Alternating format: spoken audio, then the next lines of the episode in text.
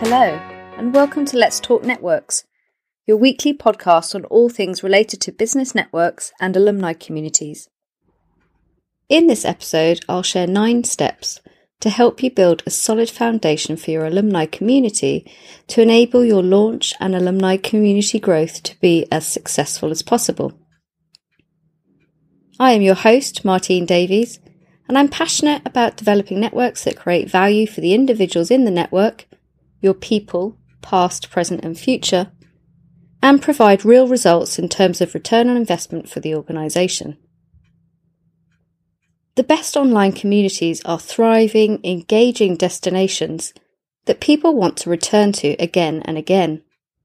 But if you want to start a new online alumni community that will thrive, engaging your alumni, members, or employees, growing your return on investment, and providing real business value, you first need to start with careful planning. This episode is about how to build a strong foundation, how to plan for an alumni community that will thrive, building loyalty among your alumni users. I've pulled together a step by step process to help you think through how to start an alumni community. Step 1 Assess your company strategy. If you want to build a successful alumni community for your company, the first step is understanding all the goals and motivations behind the need or decision for an alumni community. Overall, the community's goals should be driven by both your organisation's and your users' goals. Sometimes people think of alumni communities as a siloed offering, relegated to one team, like marketing or human resources, or the support function, rather than the whole business. There will be different departments with goals that overlap your goals for an alumni community, so you need to be aware of this and bring the departments with you so your goals can overlap and work together. Figuring this out at the outset will help you make sure your community effort succeeds in the long run. Why do you want to create a community? How can it help your organisation and your users? You'll need to understand goals that various stakeholder groups are striving for. That's not just the users, it's also amongst your internal teams and leadership teams. So I've got three suggestions. One, get hold of your company strategy and, in particular, the priority goals for the year and three years ahead. This helps you to understand how the alumni community will fit in and how the alumni community can serve those goals. Two, bring multiple departments on the journey with you because an alumni community will support the goals of multiple departments or functions within your business. And three, take heed of the great ideas from others. There will be ideas that your colleagues will share with you that will work really well for your online community. And make sure to include these in your plans. It will help with internal buy in too. Step two is all about understanding your alumni community needs. Knowing your company strategy and where the alumni community fits in is one step. I'd argue that the most important step is understanding and knowing your alumni network. In doing so, you can assess their needs so you can ensure the community is built with your alumni users in mind. Delivering an engaging alumni community that your alumni will want to come to again and again begins with determining the jobs that motivate your alumni to join and come to the online community platform. The alumni community you start needs to feel like it belongs to your alumni and not to you. You'll benefit from it, of course, but your alumni and their needs have to come first if you want it to be a success. Before you create your alumni community, think about how alumni will access the community, what content they will engage with, and how they'll communicate. Once you've got some ideas in mind, you'll be ready to have conversations and discussions with your potential alumni community members. Ask about the type of resources your alumni will find most compelling and the triggers that will best solicit their participation. Just a note here that during this process, the rapport you build with the maybe small group of alumni individuals will become increasingly valuable to your community's long term success. This small number of members, especially in the first few weeks and months, can support you to encourage wide ranging engagement and a volume of community activity. When you involve users, members, or customers at the beginning of this process, you're building advocates by giving them buy in. Communicate with them as a special group as you move forward, and you can lean on this group in the future to be beta testers and early adopters. Step 3 Build buy in across your company. Before you get too deep into the community planning process, begin testing the concept internally and build buy in across the business. This can be informal, using the opportunities to gather insights, ideas, and identify challenges raised by your colleagues. Once you've done your initial research, it's time to do your prep work so that you're ready to recruit advocates and supporters across the business and in other functions and departments. As you do your research, your next step is to think about how to demonstrate how the online alumni community aligns with and supports the overall company strategic plan, as well as the different function or department goals. Step 4 Set goals and KPIs to measure community success. Before you launch your online community, You'll want to set goals and key performance indicators so that you can make sure you're on track and can measure your success. I'd recommend measuring both engagement metrics and business metrics. Engagement metrics measure how active your community is, while your business metrics measure the business impact of the community. When you come up with metrics to track, make sure you're matching them to the strategic plan of your company and the needs of your users. In addition, I strongly recommend to set up specific goals for the launch of your community, which could range from anything from zero to six to even to nine months. These goals should be easily measurable and attainable, but aggressive.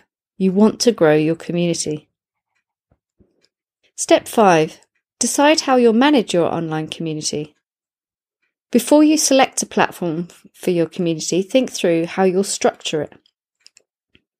Depending on the size and needs of your user base, you may opt to keep everyone in one large community, or you might want to segment users by topic, location, product type, or role type into their own subcommunities, each with their own individual opportunities to connect, whether that's through events, blogs, forums, or discussion threads. Once you have defined the structure of your alumni community and or subcommunities, Consider what you want in each group. You'll want your community layout to have a really intuitive navigation. The idea here, and if you follow the community lifecycle framework, is to start small, grow, and as you learn your users' needs, you can consider adding more specific subcommunities and different features to support their growing needs. Step 6 Select the right community platform for your needs. If you want an engaged alumni community, you need to build your community in the right place. When you can motivate members to consistently engage in the community, you impact key experience metrics. But before you start making a list of potential solutions, you should know what you need the platform to do. This is where the work you did to determine the goals and the community organisation comes in handy. If your alumni community is built for engagement, your community can help your organization achieve higher productivity, deliver more innovative products and services, and improve loyalty amongst your alumni. Also, as you evaluate different vendors or providers, keep in mind the activities your audience expressed interest in so you can choose a product or a solution that will maximize participation. Once you have well defined organisational requirements, you'll be in a good position to jump into research. Based on your organisation's needs, research the different functions and features included in each potential platform to make sure it has everything you want. And remember, you should be starting small, so you may not want to turn on all the different features at the very beginning. This is something you might do over a period of six months, a year, even three years. Step 7 Build your team and support network. Every organisation needs at least some dedicated management for their community. this is one common reason a community will fail lack of active management. Communities need someone to take care of them. What it comes down to, no matter the situation, is accountability. You'll need someone to keep your community going, tend to it, and create engagement. What you put into your alumni community engagement tactics is what you will get out. You'll also want to encourage active participation from your internal supporters. Get your advocates to help promote, talk about, and engage their colleagues with the alumni community. Step 8 Develop your alumni community engagement plan. People typically join communities because they want to grow their knowledge, connect with others, and build their own brand. Unfortunately, these same people may get distracted forgetting why they joined, especially if they don't find something to engage them on the first visit. There are a lot of moving parts to capture their attention, but it boils down to is your content of value to them? As you form your approach, keep these three pillars in mind find, connect, collaborate. Once your user finds the community, is it easy for them to get involved and collaborate? Once they're there, they should have many touchpoints for getting involved and contributing. So it's all about building a destination that's designed for them to engage. Step 9 Develop your approach to alumni community management and moderation. Making sure your online community platform feels safe and enjoyable for all of your alumni is essential for the function of your community. And this is where community moderation becomes so important. Setting a clear set of alumni community policies and guidelines up front is a great way to address and future proof the alumni community. A large part of becoming a good online alumni community moderator is knowing how to strike the balance between controlling conversations to maintain order, contributing to keep conversations fresh, and giving alumni users enough freedom to feel like they can express themselves. Clearly, you don't want complete mayhem, but you don't want to discourage discussions before they even get going. Moderation typically involves three elements curating user generated content, for example, on the online community platform, to ensure quality and alignment to the organisation's rules of engagement maintaining an online platform environment to encourage open and appropriate discussions,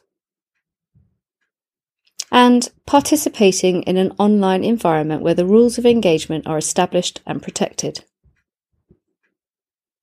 Planning your alumni community using these planning steps will help you toward the launch of your new community and will hopefully help you move forward during and after launch creating the strong foundations to successfully create and facilitate an engaging alumni community and network. So, to wrap these up, here are the nine steps again. 1. Assess your company strategy. 2. Understand your alumni audience. 3. Build buy in and support internally within your company. 4. Set your goals and KPIs. 5. Map out how you'll manage your alumni community. 6. Choose a suitable alumni community platform.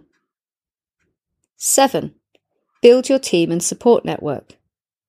8. Develop your community engagement plan. And 9. Develop your approach to alumni community management and moderation. So, thank you for joining me this week on Let's Talk Networks. Remember to visit our website www.relationshipsandnetworks.co.uk, where you can access all the podcast episodes on demand. Join me again next week on Let's Talk Networks.